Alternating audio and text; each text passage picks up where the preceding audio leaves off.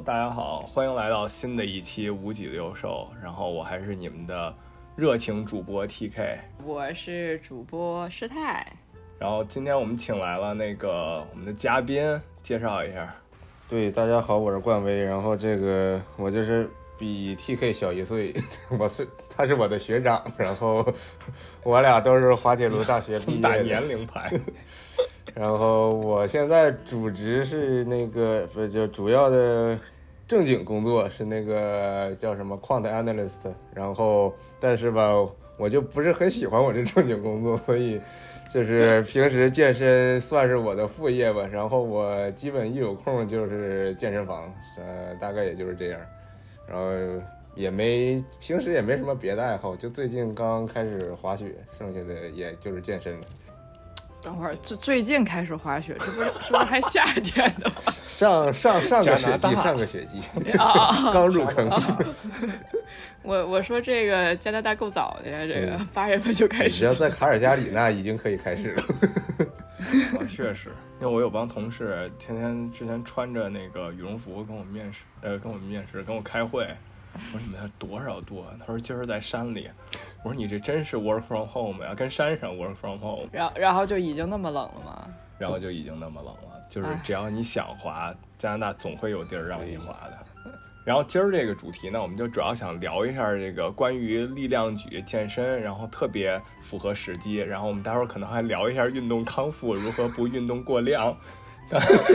看昨儿钓鱼钓了仨小时，一直跟那儿杵着。然后一直在就是我我们弟弟我算第二次钓吧，然后钓不着就略着急，别人都坐着，我站那儿杵着，然后仨小时之后，今儿早上鲤鱼打挺似的想起床，咔一下就咔了，所以现在很酸爽。然后呢，我们那个今天的嘉宾刚才也跟他跟我说，他们这个现在健身健的也很酸爽，对。健身健的楼梯都上不去了。呃，所以今天的话呢，我们等于分几个板块吧，就是大概有一个就是先介绍主题说明，然后我们介绍一下基本概念和好处，然后是训练方法和技巧，然后是我们这个听一下我们今天的嘉宾冠威的这个经验和有没有什么有趣的故事，然后而且呢，我们这个冠威这个健身是副业。所以的话呢，但是副业搞得也比较专业，有这个专门的教练牌照，呃，也稍微给大家讲一下。然后之后呢，还有一些这个误区和挑战，就是这个健身嘛，这玩意儿很容易见累，所以的话呢，要随时呃想一下怎么如何让自己更加 motivated，就是很有动力的去搞。最后呢，给大家总结一些健身的建议和呃小小窍门、小技巧吧。得嘞，开始吧，开始。来吧，开始就是主要想聊一下你这个力量举啊，什么健身啊，这个两个两者有什么区别？就是因为我觉得很很大一个误区，就是因为这个，我觉得是我跟我们教练练了几回，我才知道这个练健美和练力量举是很不一样的。对，就是甚至这个区别可能达到了踢足球和打篮球的区别。那倒是区别也没有那么大，但就是就是首先就是不同的训练方式，其实你刚开始你要明确一下你的目标是什么，对吧？就是一般就是咱们看的健身房里边，大家平时练的那种就是类似健美的那种练法，它的目的其实都是为了增肌或者说减脂或者塑形，对吧？就是这种它其实。相当于，呃，它的目标目标的肌肉细胞算是那种偏耐力的肌肉细胞，就是，但是像力量举的话，这个东西的定义上其实很直观。力量举它其实，如果你看比赛的话，它只比深蹲、卧推、硬拉这三大项，就是杠铃深蹲、杠铃卧推和杠铃硬拉，而且它比赛的方式就是说，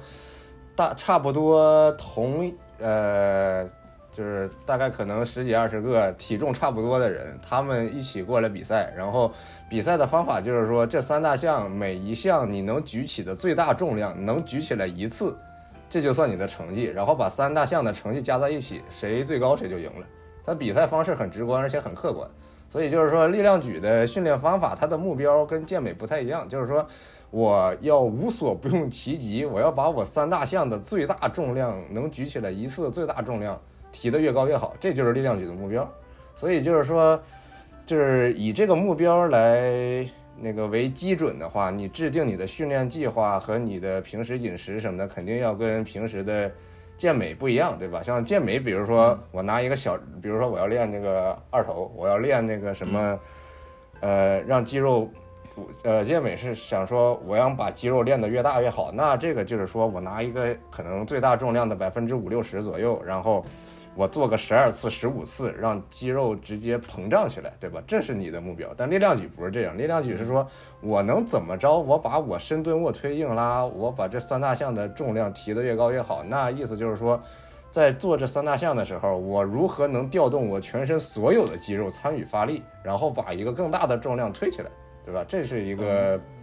呃，算是一个比较大的区别。然后，另外一个就是说训练方式，训练方式的制定，就是比如说像健美，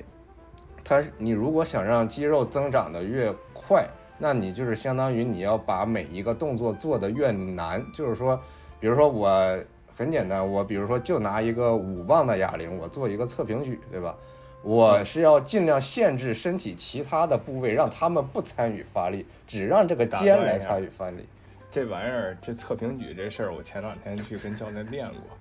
他拿一个五磅的哑铃，然后我说我就空手举吧，我拿那五磅的哑铃，然后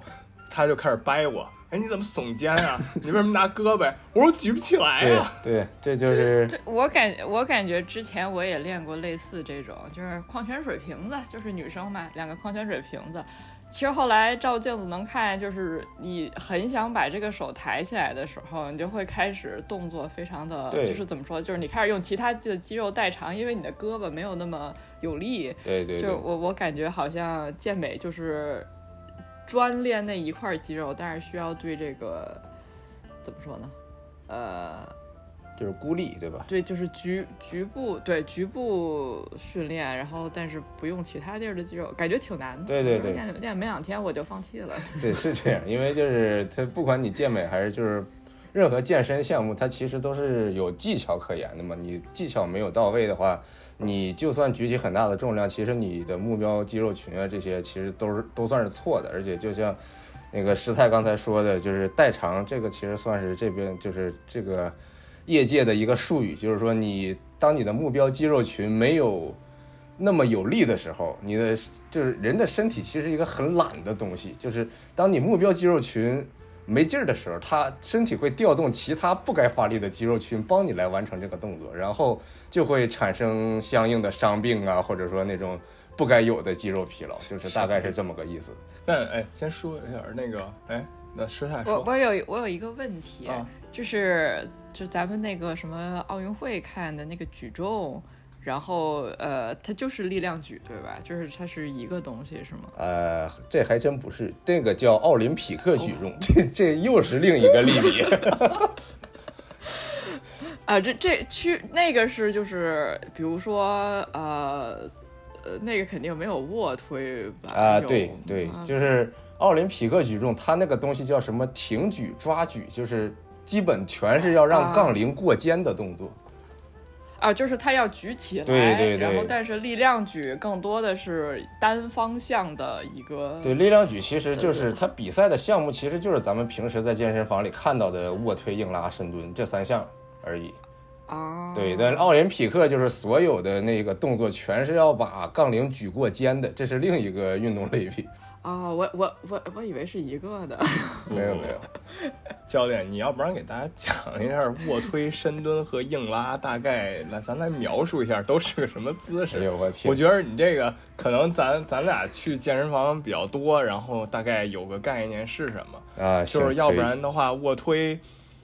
深蹲、深蹲，人家想着怎么蹲啊，往哪儿蹲啊，对吧？深蹲的话，就是说健身房那个四十五磅那个很长的杠铃，然后你扛在你的怎么说？你的斜嗯肩膀肩膀上，对，差不多是那意思。后肩膀对，扛在后肩膀上，然后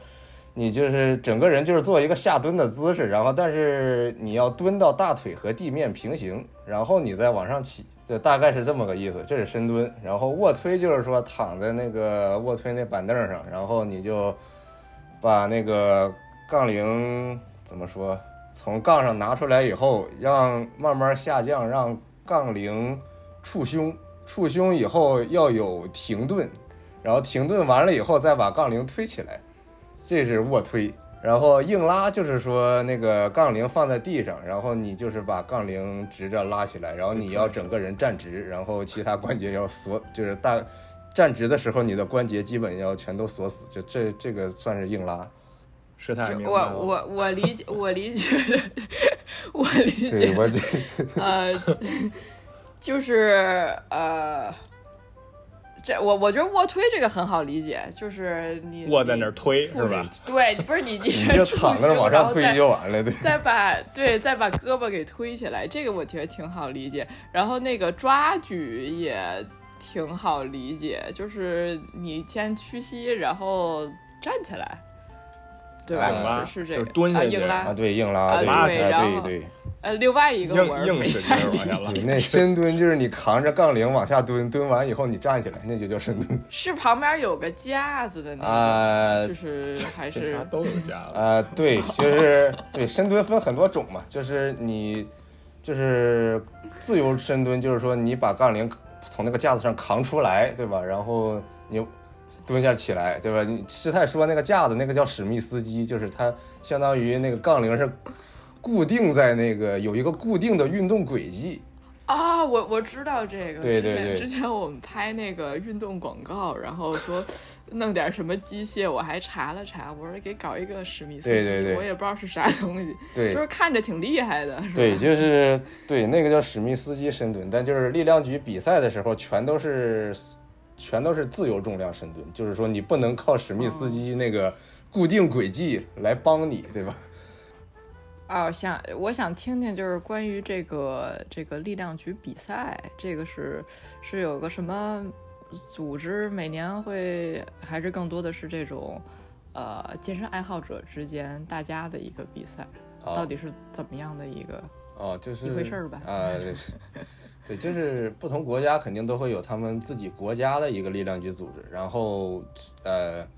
然后就是世界级的话，就是有两种，就是一个叫 IPF International Powerlifting Federation，另外一个叫 WRPF。呃，不同力量举组织对那个嗯力量就是你做这些 lift 的时候，什么叫 good lift，什么叫 bad lift，就是他们的评判标准也会有一些不同。就像 IPF，比如说你卧推的时候，你必须要全脚掌全脚掌着地。然后像 WRPF，就是说你卧推的时候，你可以脚尖点地，因为有的人就是做卧推的时候脚尖点地，他能把那个腿更往后收，然后更方便发力。但是这个这种技术动作在另外那个 IPF 里边是不被允许的，所以就是说，你如果真的想比赛的话，你去看一下那个比你比的那个 Federation 的那个规则是怎么样的，然后你再看一下，就是你是打药啊还是不打药啊，然后就是你把那个流程那些那些那些那些乱七八糟啥的都都都走一遍，就是。嗯，对，反正我自己就是我有一个想比赛的梦，但是无奈工作学习压力太大，这个梦想直接破灭了。那那比如说像是区域性的，会有这种一些呃小的组织，或者说是这种力量举爱好者之间举办的这种民间的呃交流比赛吗？也会有，就是加拿大为例的话，就是加拿大这个力量举组织叫 CPU，对，就 Canadian CPU 对 Canadian Powerlifting Union 之类的那种吧，就是，但就是你想比的话，你肯定都是相当于打怪升级那种感觉，你得先参加那种叫 regional 的比赛，就是那种小的区域性比赛，然后你拿个可能前几名，或者说你的成绩控，就是说达到了一定水平，然后你后边你去参加那个叫 provincial，就是省的那种比赛，然后你再达到好的成绩，你最后你才能参加 national，就是国家级的比赛，就是大概是这个样子。嗯，所以就是因为每个人的运动背景不一样，所以造成他的起始水平确实都会不一样。但就是说，目前为止那个力量极限来说的话，呃，我看的比较多的是像七十四公斤、八十三公斤、九十公斤这种就是体重公斤级的人比赛。然后，嗯，我看的比较多的是就是那个 IPF 那个就是那个有药检的那个嗯组织的比赛，然后他们的成绩八十三公斤级现在世界顶尖顶尖的成绩应该是能在八百五六十公斤左右吧，三项加在一起。八八百五六十公斤是三三项加三项加在一起八百五六六十公斤，就是是是会有哪个突出的高吗？就比如说呃呃，比如说硬硬拉啊，或者是什么会，还是其实都差不多呀？就是呃，肯定深蹲硬拉会比卧推高很多，因为人体的。嗯人体上来讲的话，你的腿是最大肌肉群，后背其次，胸算是第三大，但是比那两个稍微小一点。所以从这个肌肉的嗯肌肉量来说的话，呃，七十四和八十三公斤级，一般一般的就是那些顶尖运动员都是硬拉是最重，深蹲稍微轻一些，然后卧推会嗯再少个可能个呃可能个一百多公斤那种的，就是卧推会比另外两项差很多。但有有一些例外，有一些非常离谱的例外，咱不说，就是那种 一般一般世界顶尖运动员，就是七十四、八十三公斤级的话，肯定是硬拉最大，然后深蹲小一些，然后卧推会差，卧推可能就可能会减个百分之四十左右吧，比另外两个，你比如比另外两个那个 lift 来说，就是，但就是顶尖运动员来说。一般你如果想站在世界前三的话，你三大项加在一起的重量应该是在十十倍体重以上的。十倍体重，那比如说 八十多公斤的，就是八十三就是八百三十公斤，但这个八百三十公斤已经是二零一八年的世界纪录了，现在是更重的。这不是这，我就想知道这人是怎么把这么重的东西举起来？就是需要技术，然后需要那个训练，就是需要训练技术，需要饮食，需要那个还有那个训练计划嘛，就是这也也也需要天赋，就是那个那个谁，七十四公斤级的那个世界第一，前几年的那个世界第一，他的本职是纽约的那个 IBM 的一个 senior consultant，干金融的，但是他前一年两年左右的时候，他有一次比赛，他的三大项，他七十四公斤的体重，他三大项达到了八十八百三十公斤，就是他达到了八十三公斤级的那个世界第一的那个那个成绩。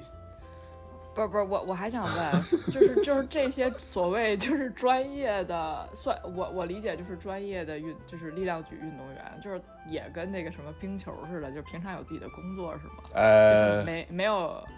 有这种专业训练力量举的，有有，就是有的人他是就是相当于专门是是当教练的，然后他自己就是相当于在自己的铁馆训练，对吧？就是这是这是嗯那种纯干力量举的人。然后还有一大部分人是本职有一个完全不相关的工作，然后他力量他练力量举可能刚开始是出于爱好或者怎么着，然后后来发现自己这个成绩突然发现能站在世界前列，那这种人也可以来参加比赛。就反正就不管你是什么工作，你只要在某些力量举比赛中，你达到了那种就是世界级比赛的要求，而且是那种就是、就是有那种正规裁判就是执裁的这种比赛的那个要求的话，你是可以来参加这种世界顶尖的力量举比赛的。就像他们那种感感感觉关威老师也可以尝试。没没没，我这差得远呢。他，我这三大项加一起撑死六倍体重，十倍差太远了。不是，但六倍体重也很吓人了。哎，就当哎不是，你想你对卧推，就是我觉得我能参加一七十四公斤级的，对吧？然后卧推的话，七十四公斤世界纪录是多少了？七十四世界纪录是那个就是七十四那个世界冠军，他能推二百公斤，你你感受一下。推 两百公斤，哎对，那个二百公斤是我现在深蹲的最大重量。然后我推个六十五磅，大家来体验一下这个差距啊！六十五磅，所以你就能看出来，这个真的比能比赛的那帮顶尖运动员跟平常人的差距是有多大。真是没想到啊！我以为我以为能我以为能把能把两个自己举起来就已经很厉害了。那这我现在的基本都是可以的，但就我的水平基本算是人家的一半儿，就是？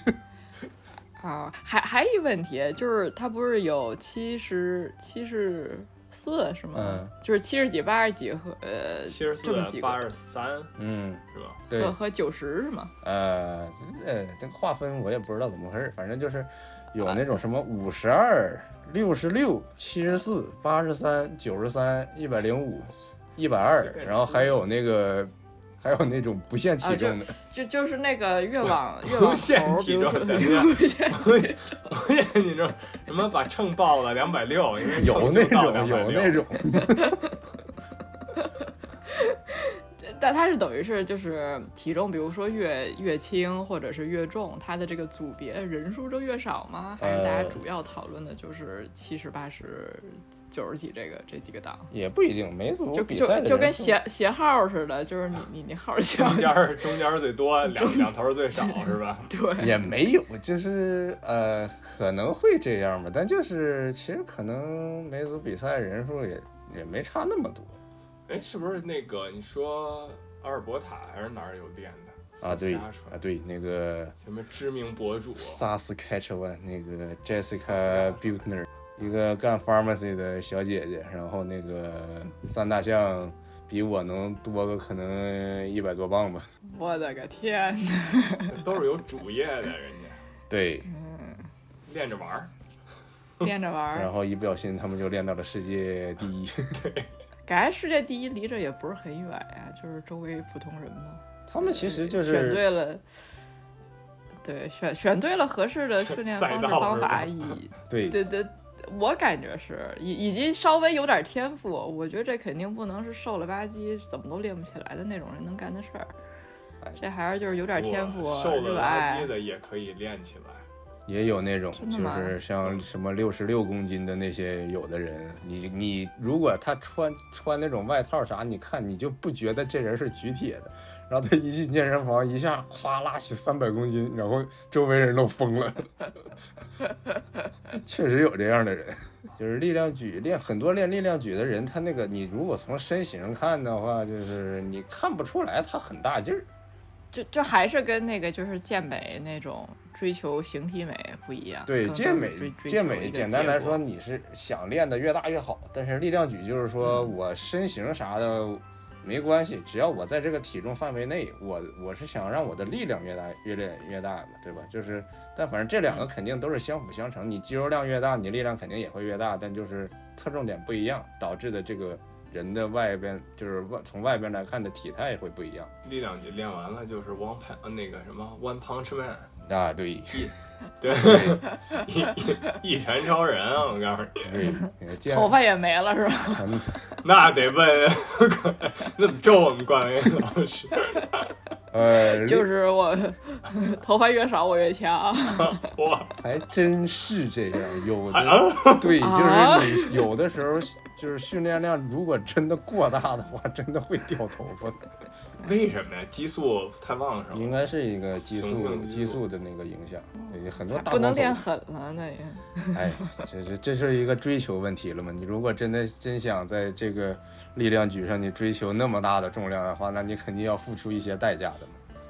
你看那个什么练得好的都是光头，哎，很多光头。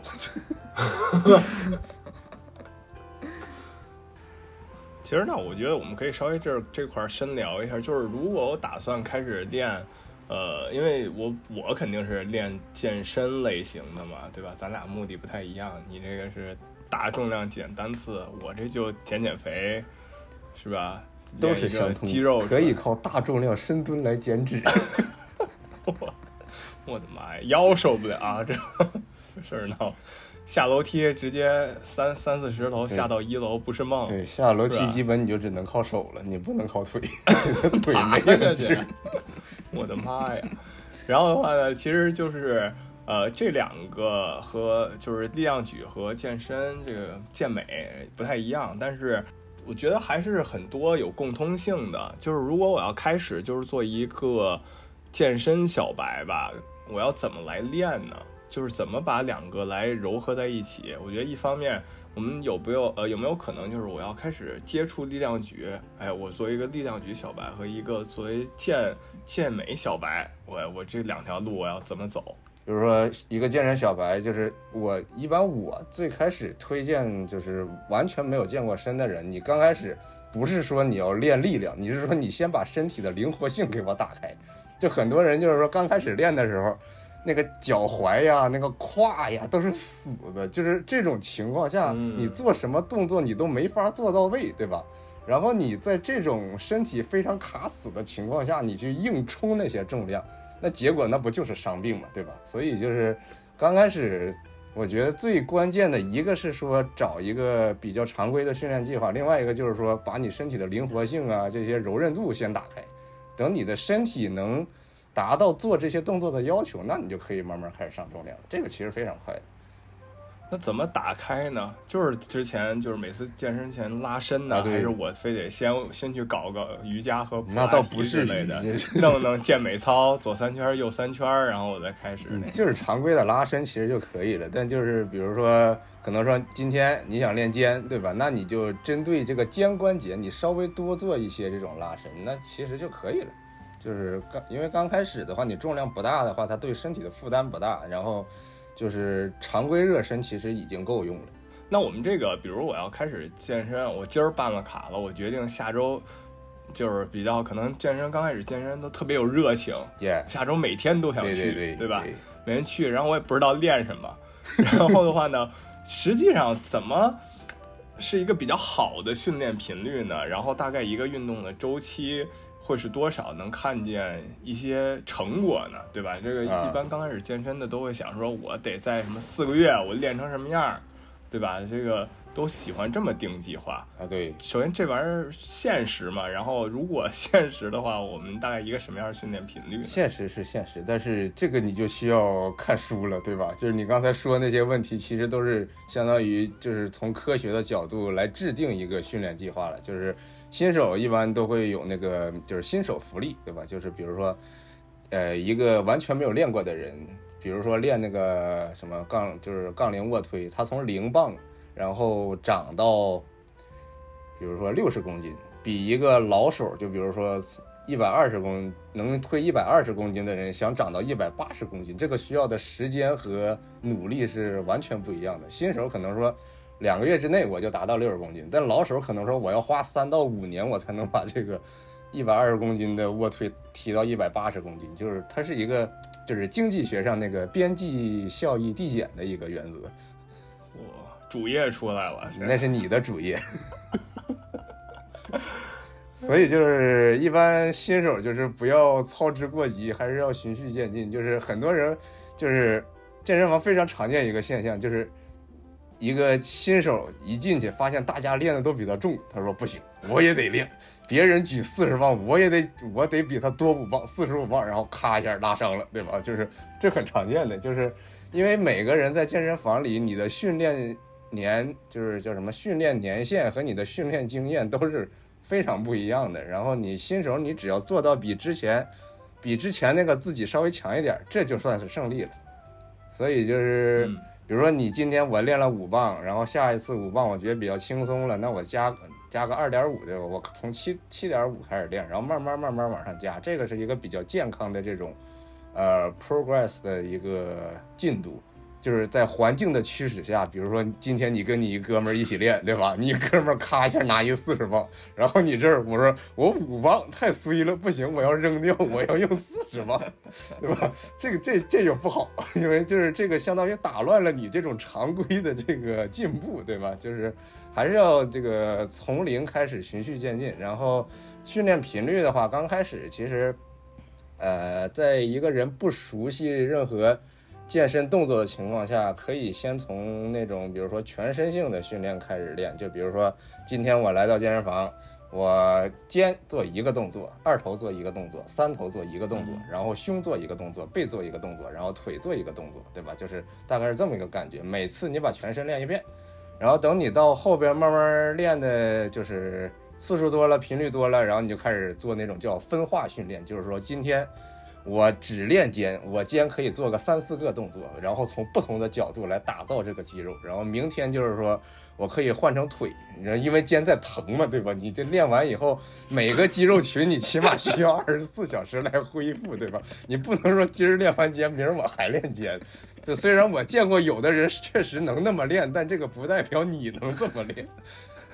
但是这个最有意思的就是你身上总有一块是不疼的。哎，对，就是哪儿不疼你就练哪儿就完了。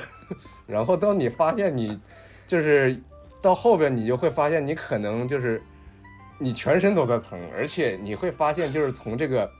心理上或者说肌肉的反应上来说，我今天我就贼不想练，或者说我今天我这儿不疼，但是我死活使不上劲儿，这个就有点叫过度训练了。这时候你就应该休息。你要不把重量减减到非常小，然后稍微就是比如说就那种划划水的训练呢，或者说做做有氧啊，就是弄个三十分钟跑步机之类的这种，或者你今儿就直接休息，就是让身体恢复一下，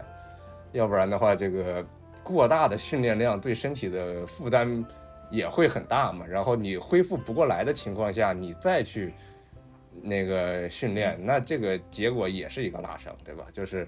因为训练的本质，它其实是把肌肉撕裂，然后靠休息以后来超量恢复，然后肌肉恢复到比之前更强的一个状态下，那意思就是说你比之前更强了，然后你可以举起更大的重量了。但是它还是有一个需要恢复的一个阶段的。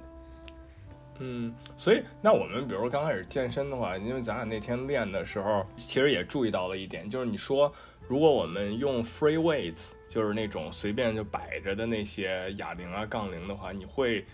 掌握不好平衡啊，或者怎么样。所以，那我刚开始练是不是比较推荐？就是我干脆就用那些仪器和机器，它锁的比较死，我其实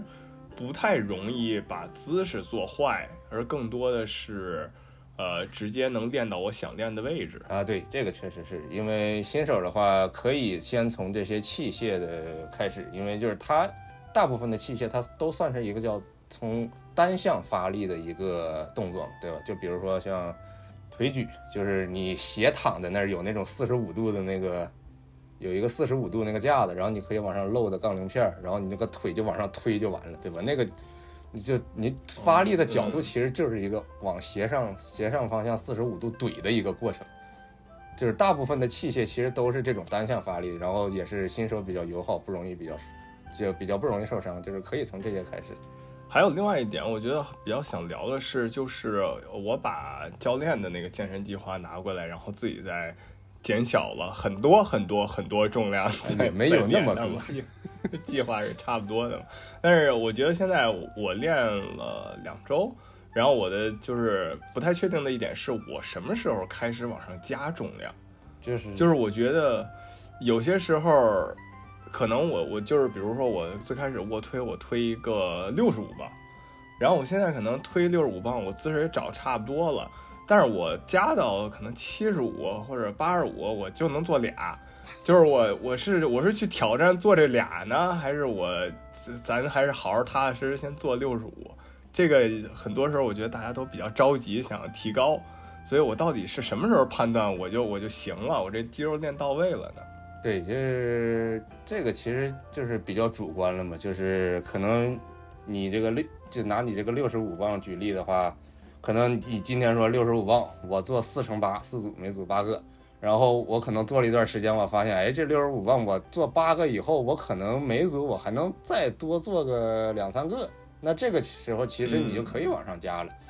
就是而但你加的这个重量你要控制好，就像你说那种，我不能。哗一下加到八十五，我那训练计划直接从四乘八变成四乘二了，对吧？就是你就是稍微算一下这个，有一个叫训练容量的这个概念，就是很简单，你把你所有的训练的次数，每次的重量你全加在一起，就你一个卧推为例，那你这个训练容量就是说四乘八乘以六十五，这是你的今天的训练容量。嗯嗯，对，但你加完以后，你的训练容量不能变成四乘二乘以八十五，对吧？这个容量就比之前那个小了，可能有三四倍，对吧？这个其实对对你的这这个训练的目标，其实就是完全没有任何的好处了。这可能有好处，但就是大部分还还是坏处嘛，对吧？因为你相当于你的训练量从一个比较高的水平直接直线减少了。反而下降。对对对，所以就是你要控制好这个加的这个量，比如说我今天加到可能七十，我就加五磅，但是嗯。我四乘八乘七十的训练容量其实就是比之前要高了，相当于你对身体造成了一个更大的负荷，这个其实相当于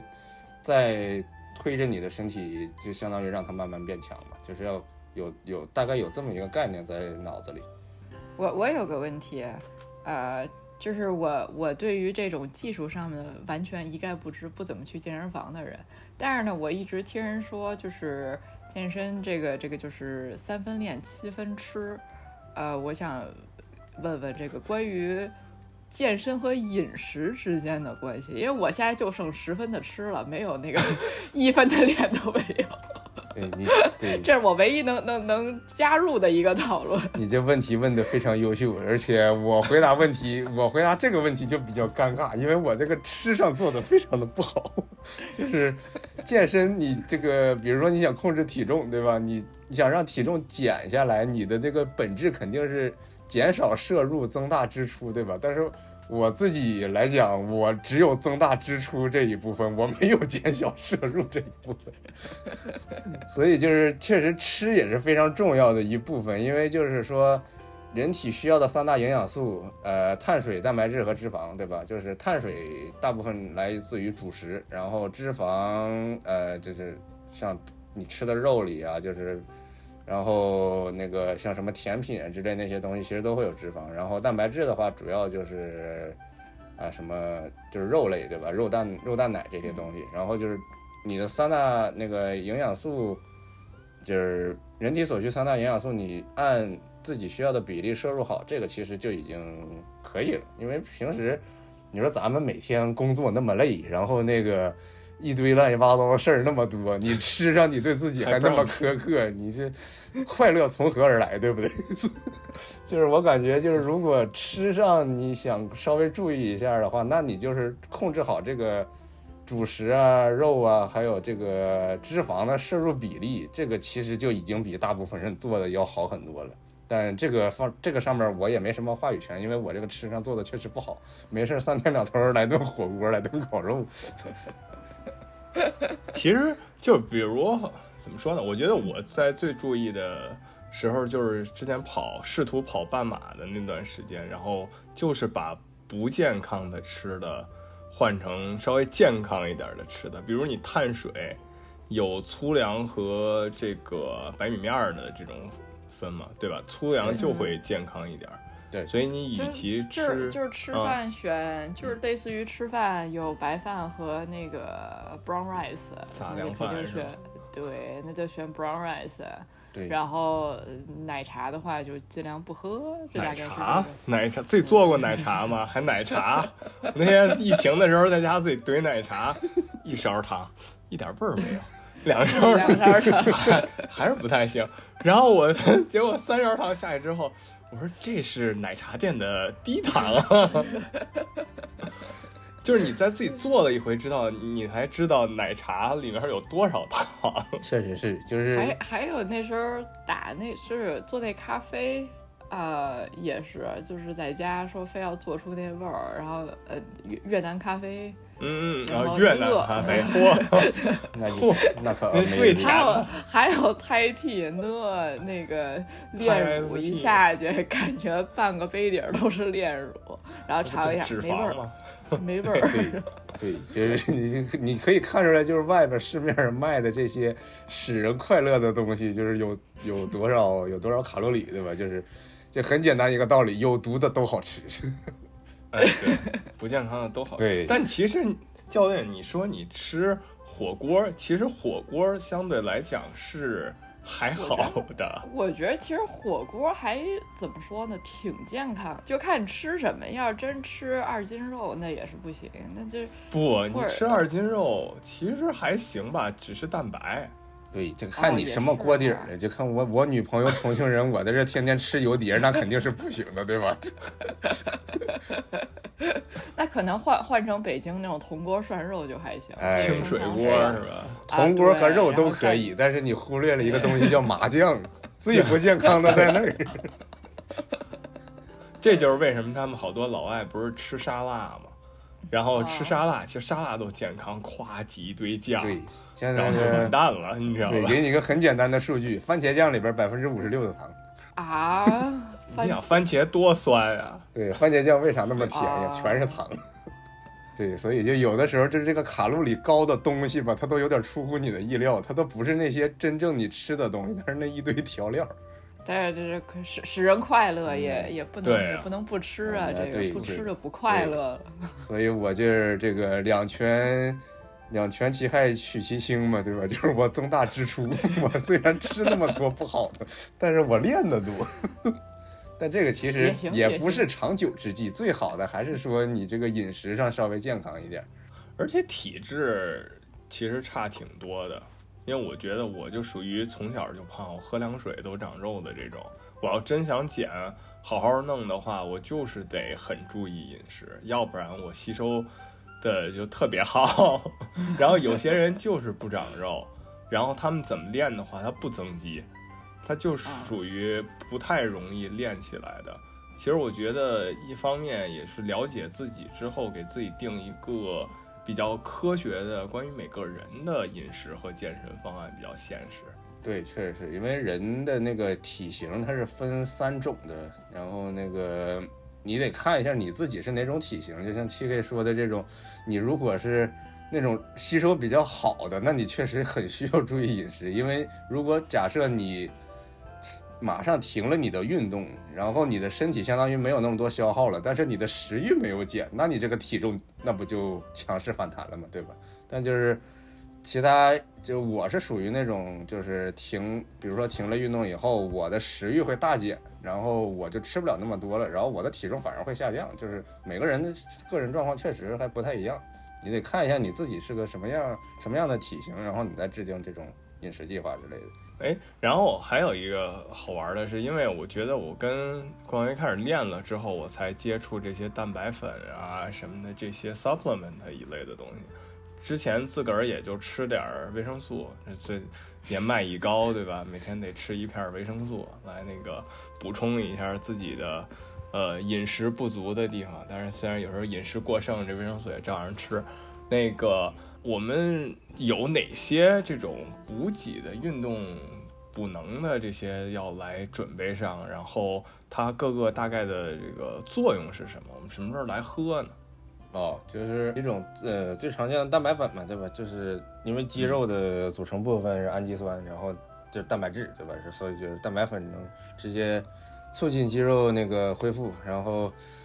哎，一般都说什么练后一小时之内喝效果最好，但不代表你练后一小时之后再喝就没有效果了。就是其实你练完，你这什么时候想起来了，喝一勺就差不多了。就包括我，我这边我这方面做的也不是很好。我有时候就练完以后啊，经常吃一大顿饭，然后啊直接睡觉了，没想起来喝这东西。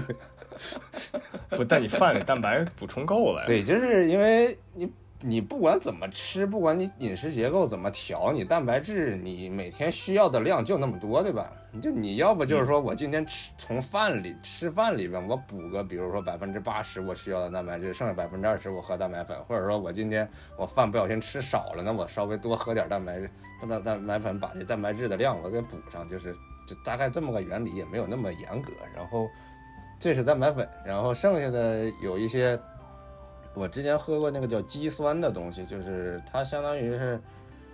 哎，具体原理我也有点忘了，就是它相当于能稍微帮你提高一些运动表现，但是那东西你得多喝水，要不然你肌肉容易抽筋儿。对，然后还有像一些 BCAA 啊，就是有一些补剂，它是针对某一种专门的氨基酸来补的，然后像。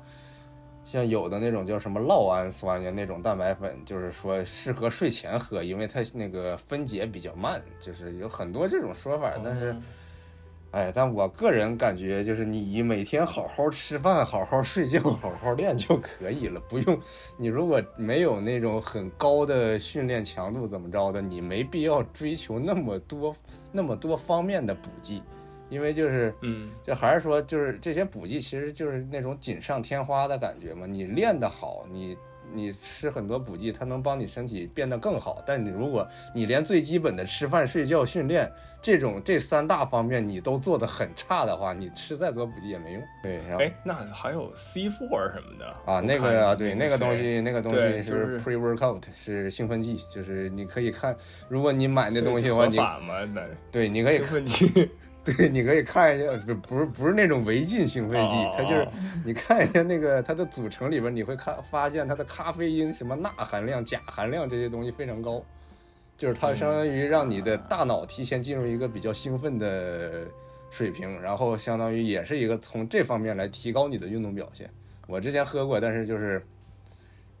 不推荐所有人都去试那东西，因为就是你可以试一下，但是你的身体不一定对那东西反应很好。我自己就是一个例子，我之前喝那个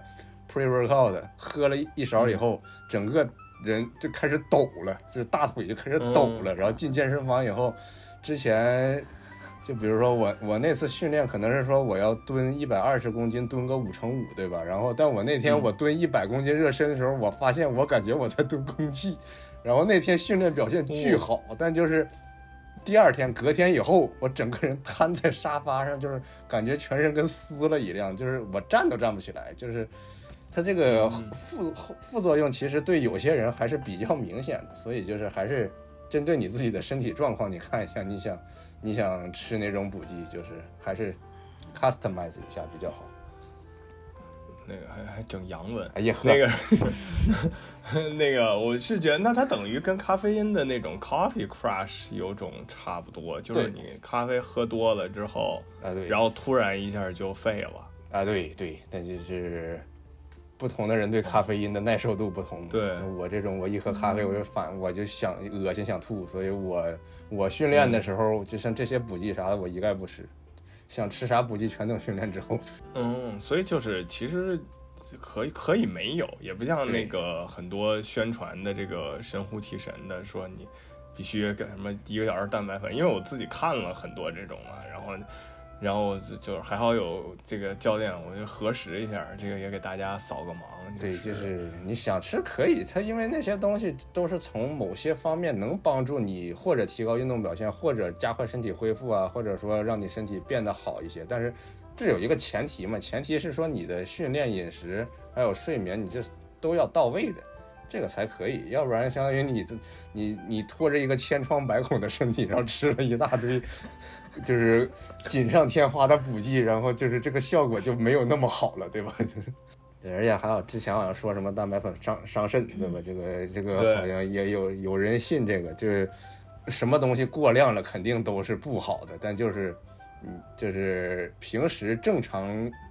喝蛋白粉的情况下不会有这种问题的。我身边有一个比我练的强强的一个老铁，他是那什么，他最夸张的时候，他一天能喝八勺蛋白粉，但是他的训练量是说一天两练。每每每一次训练都在两个小时以上，就是他每天起码有四个多小时的运动量，然后，然后他平时就除了运动以外，他还得上学呀，还得写作业这些东西，就是他每天消耗非常大，所以他他一天八勺蛋白粉确实是他身体需要的那么多营养素，所以就是说你在你训你看你看到你训练量的情况下，你吃你。相当于你吃够营养素的情况下，对你的身体就是没有没有什么问题的。就你不能说我今天我不练，我喝八勺蛋白粉，那这个就有问题。嗯，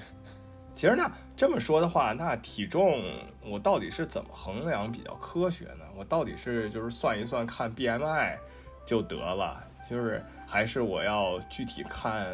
一些就是那种比较专业的体脂含量啊、骨骼含量啊什么的，就是这个。体脂秤啊，什么这些到底是不是一个智商税的问题？我还挺好奇的。这我还真不知道，因为我自己来讲，因为我的目标只是在看那个三大项的这个数据嘛，然后我会时不时看一下我自己的体重，就是你可以用体重来作为你这个训练这个叫什么说，呃，训练进步的一。一个标准，但就是它也不是完全的，它也它也不能完全就是来衡量你这个训练的进步，对吧？就是比如我我来说，我的 BMI 永远在二十四之上，哦，这这东西这对我来说根本就不 apply，因为就是比如说在肌肉肌肉量稍微大一点的情况下，你很容易你的体重就直接就超标了。它那个 BMI 其实算是一个对一个就是运动量没有那么就是运动量稍微小一点的人，你可以用那个东西来衡量一下。但是像像我这种，我之前一周六练，然后其中有五练是在三个小时以上。那像我我这个其实 计划都已经算比较极端的那种那种情况了。那这种情况下，你就是可能需要一些别的，就是。多就是说多维度的一些数据来测试你这个身体了，但一般的一般情况下来说的话，你可以用体重啊、BMI 这些，就是大众都比较知道的一些数据来看一下你的身体身体状况。冠威可不可以给我们讲一下你是怎么最早来接触力量举，然后开启自己的这个健身的这个旅程的呢？哎呀，这个这个那就得从高三说起了。哎，最简最该刚开始最简单的理由就是我初高中一直都在打篮球嘛，对吧？然后平时周末的时候也会去那些野球场跟那个各各个各色各样的人打篮球。然后我就发现有一个群体是中年老大叔，这帮人就是。身体倍儿壮实，然后每次我就是想往里顶的时候，我就发现我自己飞出来了，然后我就发现不行，这身体太弱了，我得让自己那个什么练起来一点，然后就进健身房了。这个原原因非常简单，然后但就是后边这个事态的发展就稍微有点出乎意料了。然后原来本来是主业是打篮球，后来变成了主业健身，打篮球就变成了一个有氧，就是然后就发展成了这样。然后之前。刚开始健身的时候，肯定就那会儿，呃，力量举这个概念还没有那么普及，大家都是从健美，就是我也是从健美开始练，练到后边我发现就是一个就是说那个小重量，比如你做个十二十五次的这种，到后边我就感觉有时候有点没意思，然后我就发现健身房有那么一些人蹲着二百多公斤的杠铃，然后。整个睥睨全场，我就发现哇，这个运动可以，然后我就开始看，我说哦，原来这叫力量举，然后我就开始练了。但后来发现这个确实每个动作都有每，就是每个运动都有每个运动的难处嘛，所以就是，但后来就是因为这个计划走着走着已经练了好多年了，然后就是自己也本身对这个健身这事儿也非常有兴趣，然后就慢慢慢这么一直练下来了。就是冠员跟我说过一句话，就是他刚开始最开始健身的时候，哎，还有女生边上，但你练了几组开始加重量的时候，边上就是男的就过来开始问你是怎么练的。对，就我真的每次回国，我稳定能认识起码五个男的。就像这是一个很好的交友方式，那确实是，那真的每次。我这个很能理解，就很多人想把自己练漂亮，然后就是为了吸引女生的注意力，然后可能还顺带能这个样结识自己的女朋友，对吧？但就是我这种情况就就非非常离谱了。每次回国，因为力量举，像比如说硬拉，硬拉是我那个三大项里最重的那个 lift 嘛，对吧？然后要我做硬拉的时候都是那种砸地板的硬拉，因为大重量就不可能做那种控制下放的，然后。每次就是，比如说今天我硬拉训练 一百六十公斤，我要做个五乘五。当我杠铃加到了三片半的时候，周围的男的就全都围过来了。方圆五平方米内完全没有女生，这就是我的现状。哎，那各位，你你就是，我觉得我们刚才也聊到，就是比较难的是维持一直对这个事儿感兴趣。你是来？就是什么让你一直对这个事儿感兴趣，而且能一直愿意去健身房？因为很多人就觉得挺苦挺累的，我就拿一铁片跟那儿蹲，对吧？也也比较枯燥。就是虽然我觉得健身比比有氧可有意思多 多了，对吧？我那个跑跑步一下夸跑一个小时，跑到那个我们多伦多湖边去。然后跑完一个小时，我还得往回走，我怎么回家呀？需要考虑这种问题。就是铁这个健身的话，这个呃是呃怎么来一直保持对它的兴趣的呢？哎呀，就是这个，我觉得确实你最大的动力肯定是得是你对这事儿真的喜欢，对吧？这个这个真的是原动力。我就是我感觉身边起码百分之八十的人就是单方面就是说我不喜欢举铁，这没办法的事儿，因为确实你进健身房，你说所有的动作没一样是不遭罪的，你进去你就是遭罪的。你每个动作你练起来啊，练到最后那都是你练腿走不动道儿，你那个练胳膊洗澡够不着后背，对吧？就是所有的 所有的动作你没有一个是不疼的，所以就是你如果真的能想坚持下来的话，就这个其实都不一定是你自己能说了算，就是你刚开始你必须得自己真的喜欢这事儿。我喜欢这事儿，就是因为我每次练完以后，就是看这个肌肉能膨胀起来，或者说我自己举起了一个更大的重量，就是我很享受，就是这种成就感，这算是一个原动力吧。但是我知道，就是大部分人根本没有这种原动力，看这个铁就是这破铁片子有什么可练的，对吧？就是很多人都是这种心态，所以就是刚开始你肯定得对这东西有兴趣，对吧？然后你到后边，呃，基于你这个兴趣。你如果开始科学的学习了这些概念，就是，which means 就是你大概率不会受那种大伤，就是能支持你慢慢慢慢的再练下去，对吧？然后这个算是第二阶段，然后第三阶段的话，就是慢慢这个东西就变成了一个习惯，就像健身这事儿就变成吃饭睡觉一样了，这种东西，对吧？然后你到后边就算说你不想练呀，或者说有的时候你说。懒一下吧，但是就是说，这已经成了你一个很长时间的习惯了。你坚持一下也没有那么难的，就是就大概是这样。然后，呃，我同意这个举铁确实比有氧有意思，但我觉得有氧你如果跑步在城市里的话，你可能还能稍微有意思点。还行，没有，我就说其实有氧最有意思的是那个一个概念叫 runner's high 嘛，就是你在跑十几二十分钟之后。我我觉得每次我跑到一定时间，就变成了一个机械化的运动，然后我是在我脑子里完全是在冥想状态的，我在想事儿，然后而且很空，因为我的腿已经保持一个持续的状态，保持一段时间了，我的脑子就开始过今天，比如上班准备的事儿也好啊，然后朋友之间的事儿也好啊，你是一个很。放空来思考问题的时间，所以就是我觉得相比较健身的话，健身你真得专注，那玩意儿掉下来，这谁受得了的呀，对吧？所以就是完全是两种不一样的。我觉得其实就是像关于说的，这个偏好很重要。我感觉就是你说的这种，就是那个叫应该叫什么心流心流效应，对吧？就是你。练到一段时间，你进入了一个相当于你自己的一个区域之内，然后你在那个区域之内，就是你可以做到一个非常专注。其实这个我在举铁的时候，经常会，也经常会到达这种状态，就是说这个世界里只有我自己。然后 这个，对，就是其实这个也算是一个我也比比较享受的一个状态吧。这是一个比较爽的事情，对对，因为他们有些人做音乐。或者什么的，不是你经常会听到他们就是做写歌什么的，进入一种这种呃状态。之前看那个电影，那叫什么《Dreams》还是什么的，那个人不是每次弹钢琴就开始做白日梦吗？就是有些时候就是这种感觉，哎，很有意思。我开车的时候经常进入这种，哎呦，那这 有点危险。不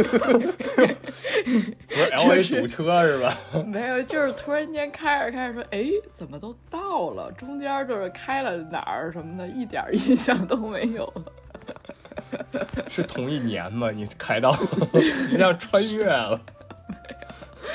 就是呃。就是有时候就是你想事儿，然后你想着想着，就很多东西。我觉得运动也一样，就是它就变成一个身体一个很机械性、一个记忆性的一个，就是类似于有人出来前面有车停，你也就是自动停。然后跑步也是，就是会有这种所谓心流吧。我感觉这是一个就是挺，其实是一个很很放松。我觉得不不应该把这种东西说啊，我下班要去健身房是一件特别累的事儿，更多的是去那儿，然后但是。身体是累的，还是然后精神上面是一个非常放松、非常舒适的这么一个状态。关于这个加拿大这个教练牌照的这事儿，其实我也挺感兴趣的。到底是怎么一个？首先是一个怎么考的这么一个流程，然后为什么？就是我们其实可以猜到为什么，对吧？还是对这事儿的热爱，让自己希望去学的更多。但是它到底是一个怎么样的流程呢？呃，这个我考的那个叫 N S I 呃 N C S M 那个教练证书，它应该是一百道选择题，我记得是，然后。然后有九十道，我之前 practice exam 里边全都做过，就是完全原题直接出给你，然后我最后九十三分就过了，就是，就是他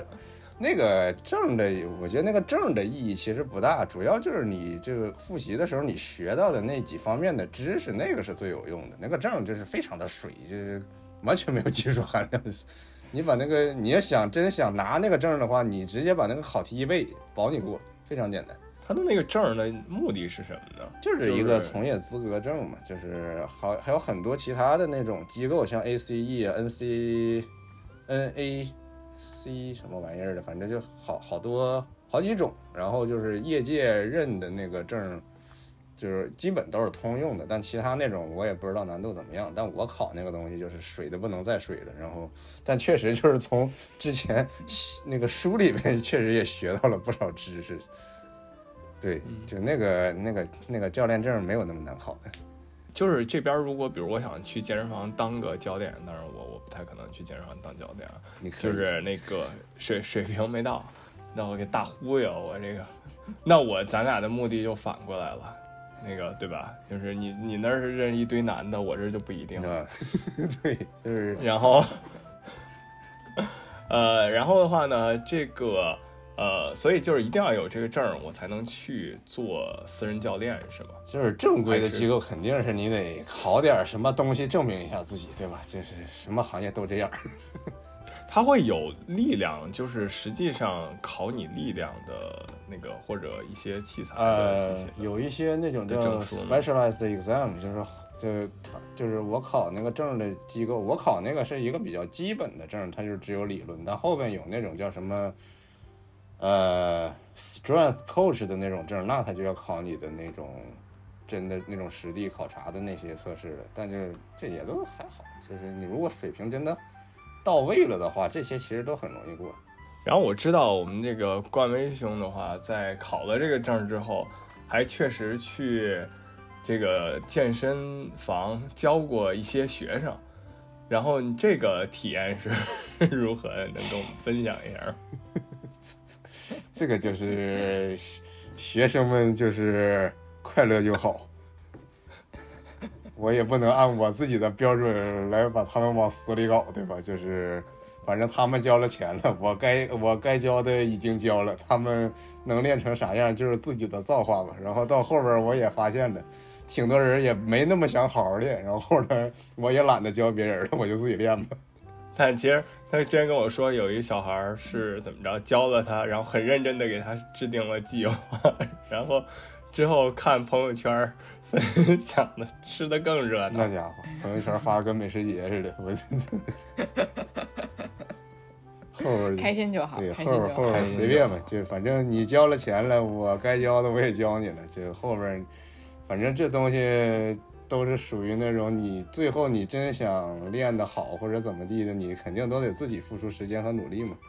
那哎，那其实有找健身教练的必要吗？因为其实你每次你去报一个新健身房，这玩意儿可是任何一个健身房一上来就给你推的。哎，我先给你试个课呀，怎么着？然后而且其实这东西也不便宜，我觉得其实挺好奇，就是我怎么来。首先就是我这这个有没有请的必要，然后第二点的话，我还比较好奇，就是如果要请的话，我来怎么判断我这教练靠不靠谱？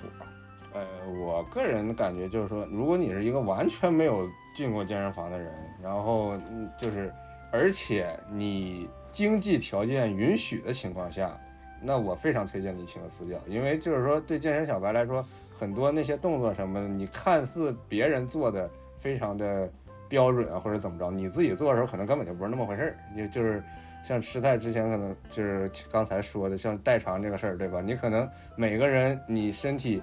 虚的地方都不一样，你可能做这个动作你根本做不起来，然后你开始乱做，乱做以后你受伤的风险其实真的很大，然后这个后果也很严重，对吧？比如说你哪块儿，比如说肩拉伤了，那你肩膀可能半年一年抬不起来，然后。就再严重一点，你可能还得做手术，对吧？这个花销其实比请私教要大太多了，对吧？所以就是，如果你真的完全没有任何健身经验，然后你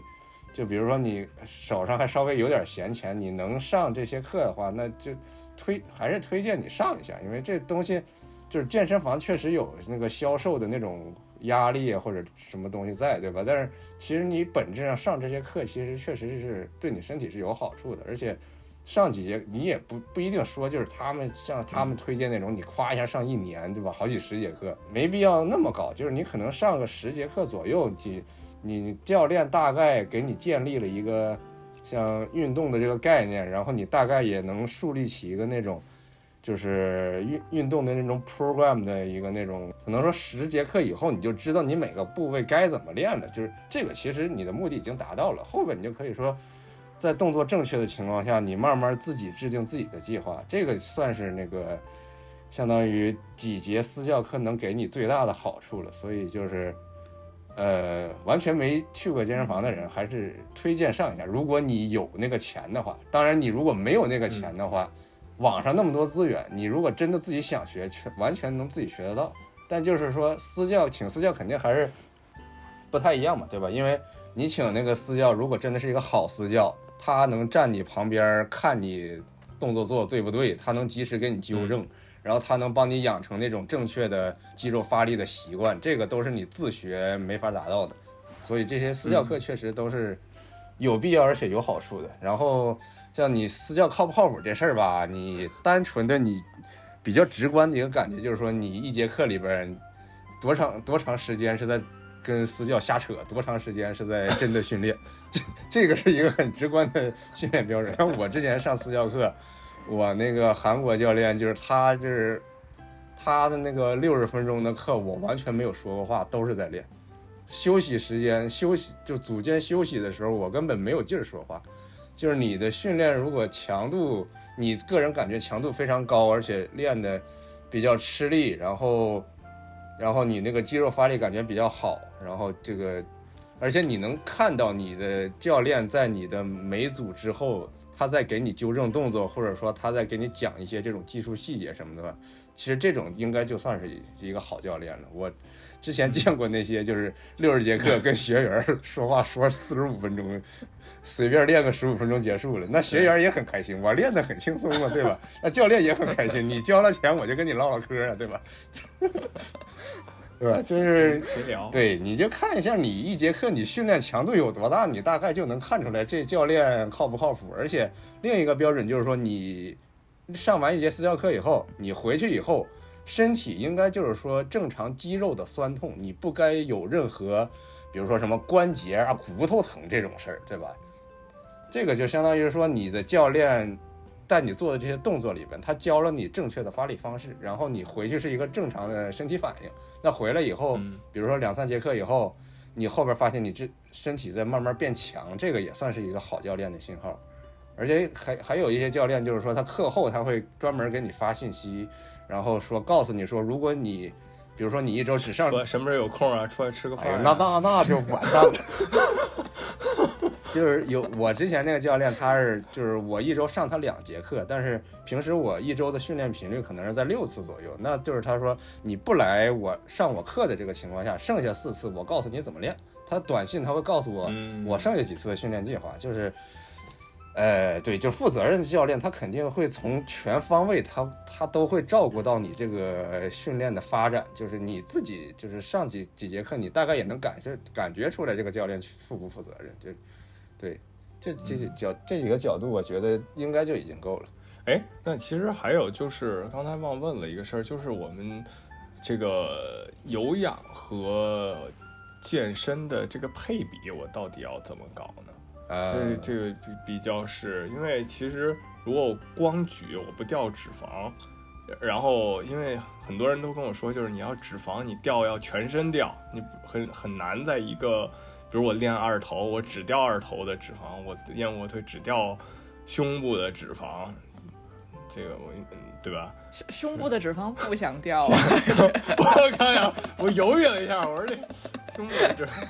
对啊，这个男孩子可以掉一掉。男孩子，我们这有些朋友，男孩子没有脂肪。不是我，哎，我我们有些朋友，男孩子的脂肪其实胸部脂肪也可以掉一掉，其实，对吧？对，就是对，就是有氧，就是如果你今天做了力量训练，你还想减脂的话，那你就把减那个有氧你安排在力量训练之后，做个二十分钟，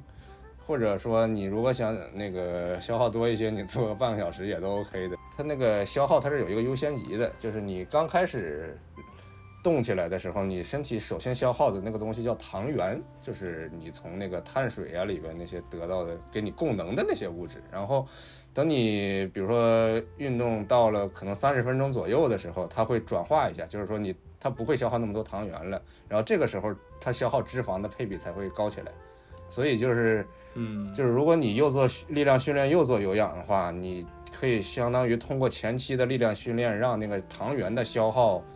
就是那个糖原消耗高峰期过去，然后等你力量训练完了以后，等那个身体已经进入了消耗很多，就是消耗高脂肪的那个阶段的时候，你再加点有氧，那这个效果就非常好。当然，就是你，比如说如果没怎么做力量训练，就是或者说不喜欢做力量训练的话，你纯做有氧，那你就是干到三十分钟以上，这就是让身体达到那个糖原脂肪消消耗的那个转转化点。然后就是比那个时间再长一些，那这个有氧的效果就比较好了。但这会不会就直接就是脂肪和肌肉一起掉？呃，会有一些，就是你如果说你又想你在减脂期间你想练力量的话，这个确实比较难兼顾，这个需要你非常严格的饮食啊、训练呀，还有包括睡觉。对，就是包括睡觉。睡觉，对，因为啊，我有一个睡觉的问题，就是。因为我是平常不怎么锻炼的人，我比如说今天出去睡觉的，吓死我！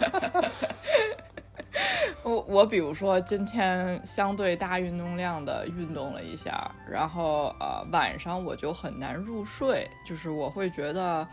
肌肉一直在就是酸疼，肯定是一方面啊，但是我会感觉到它一直在发热，嗯，然后这个就是让我觉得很难入睡。这有没有什么解决方式啊？或者说是？我锻炼身体的方式不正确，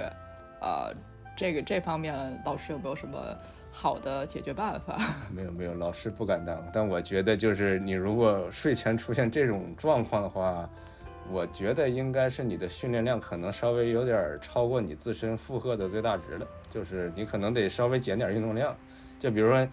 比如说我我可能比如说由于某种原因，我一个月没动。但我下一天，我比如说我想练一练，我肯定不能上来直接上最大重量，对吧？那我身体直接 break down，嗯，来了一段 rough，就是 双压啊，对，然后就是，那你肯定就是说，你得你如果一段时间不动，你再想动起来的话，你肯定要相当于你把你的那个对自己的期望、身体的期望值啊、运动量啥的，你都先降到一个比较低的水平。你先尝试着做一个那种稍微简单一点的 workout，然后看一下身体感觉怎么样，对吧？如果你这种很简单的 workout 你都觉得哇呀我累得不行了，我晚上我吃不下饭，对吧？那说明这种强度也已经超过了你的负荷，对吧？那你还得再降一点，就还是一个循序渐进加回来的那种道理，对吧？你要说说跑步啥的嘛，其他运动。啊，没有这这什么运动运动那什么说了吗？就是伤病的问题。哦，对，来运动医疗伤病，就是如果万一，对吧？我们来自这个最后一大块就是这个运动医疗或者伤病治疗。就像我这种闪了腰坐久了腰又很酸，我就站起来的这种人，有万一我要是受伤了，我也很注意了，但是就夸拧了。那我怎么办呢？你去医院呀？你怎么办呢？都这样了，你还不去医院？都拧了。最最最直观的建议，去医院。医生的建议比教练要专业多了，对吧？人家是专专门学这，人都 PhD。然后剩下的就是。那剩下的就是，如果这东西真发生了，那一个去完医院，那另外一个你就复健嘛，对吧？就是你肯定不要完全不动，你前期可能完全不动，是为了让你那个身受受伤那个部位，比如肌肉或者骨头啥的长定型。然后你后期的话，你得加一些那种叫什么运动康复的那些东西，你得让身体重新熟悉你这个运动模式什么的，要不你的身体恢复完了也很虚，就是。这这是如果伤病真的发生了的情况下。然后另外的那个，你说我为啥考那教练证？那不就是因为之前有一次训练深蹲，把我那个 hip flexor 给蹲劈了，那个左腿俩月抬不起来。那个受完那伤以后，后边我就发现不行，我得科学的学习一下这个行业，所以这不就开始学这些理论知识了吗？所以就是，你如果想不受伤的话，你。这很简单，你把动作你都做对，但有然后还有另外一个因素就是说你你别训练量持续性超出自己身体负荷，这个也是一个训练的一个最大的一个 source，就是对自己有一个正确的期望，然后对自己训练量这个评估合理一点，这个就能避免起码百分之九十以上的伤病。哎，我觉得这个我很能赞同，因为之前我就是自从有。想跑半马的想法，到最后跑，然后是弄了一个十六周的计划，就是在那个 Nike 的那个 Running App 上，它有一个专门来给你十六周，就是你每天大概跑什么变速跑啊，然后距离啊，每周末有一个长跑啊，这样之类的，就是大家肯定不要急于求成，哪怕你是半程马拉松二十多公里嘛。就是听起来还好，但是，呃，还是要有一个循序渐进的过程，因为你跑十公里和跑二十公里的感觉天壤之别。然后还有就是，我记得我最早跑的时候，就是每次跑完十公里以上的，我都会回家就冰敷膝盖，就是因为在健身之后的一些保护，我觉得还是很有必要的。就你可能当时不觉得，但第二天我记得。呃，没没有，有一天没有敷的话，第二天就很酸很胀，这是一个很明显的区别。所以保护措施要做好，然后在健身和训练完之后的一些该做的这个康复性的东西也要做好。对你这二十公里确实也不是听起来并没有还好，已经非常 已经已经非常可以了。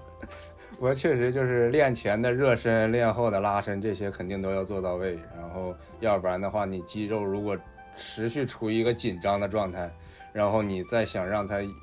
因为训练有的时候重量一上来，它肌肉会处于一个拉伸，就是稍微有点过度拉伸的一个状态嘛。如果你肌肉非常紧的情况下，你让它拉到这儿，那么一瞬间的变化，很有可能就直接把你的肌肉给拉伤了。所以就是。哎呀，就是对自己的身体好一点，然后这个不要飘，训练量安排的合理一点，然后没事儿想练啥动作，你学学好这个正确的动作，然后把动作做对，那这个基本就不会有啥伤痛。然后好，那我们今天的话，教练还有什么最后的收尾的建议和总结吗？没啥了，就是大家好好练，好好吃，好好睡。好，那我们今天的这期节目就结束了。感谢我们这个冠威老师来给我们带来的健身力量举和一些小常识、小知识的建议。呃，然后我们。呃，感谢这个无脊六兽，今天感谢大家的收听。然后如果有想听的话题的话呢，可以在你现在所收听的这个平台留言，或者呢，可以给我们发邮件，给我们未来提出的一些主题，哎，给我们一些建议。我们的邮箱呢是呃这个 birdchillanimals at gmail dot dot com 然后 bird 呢就是 b r，chill 就是 c h i l l，animals 呢就是那个动物。呃，a n i m a l s at gmail dot com。好，谢谢大家收听，然后我们下次再见。